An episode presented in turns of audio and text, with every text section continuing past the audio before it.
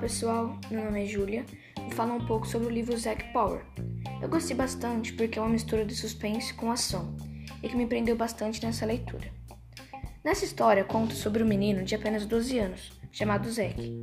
Ele tem que fazer uma missão na Ilha do Veneno, uma das ilhas mais perigosas do mundo. Lá tem animais e plantas mais venenosos. Ele tem apenas 24 horas para completar essa missão e ainda passear com seu cachorro chamado Spy. Zack tem um trabalho muito incomum pela sua idade. Ele é um, um agente secreto da Agência de Investigação do Governo, a IG. Nessa missão, tem um doutor drástico que faz algumas pesquisas malucas. Zack tenta descobrir a solução X da fórmula que cura qualquer coisa. Zack tem um irmão chamado Leon, que foi sequestrado pelos capangas. E nessa missão vai acontecer muitas e muitas coisas.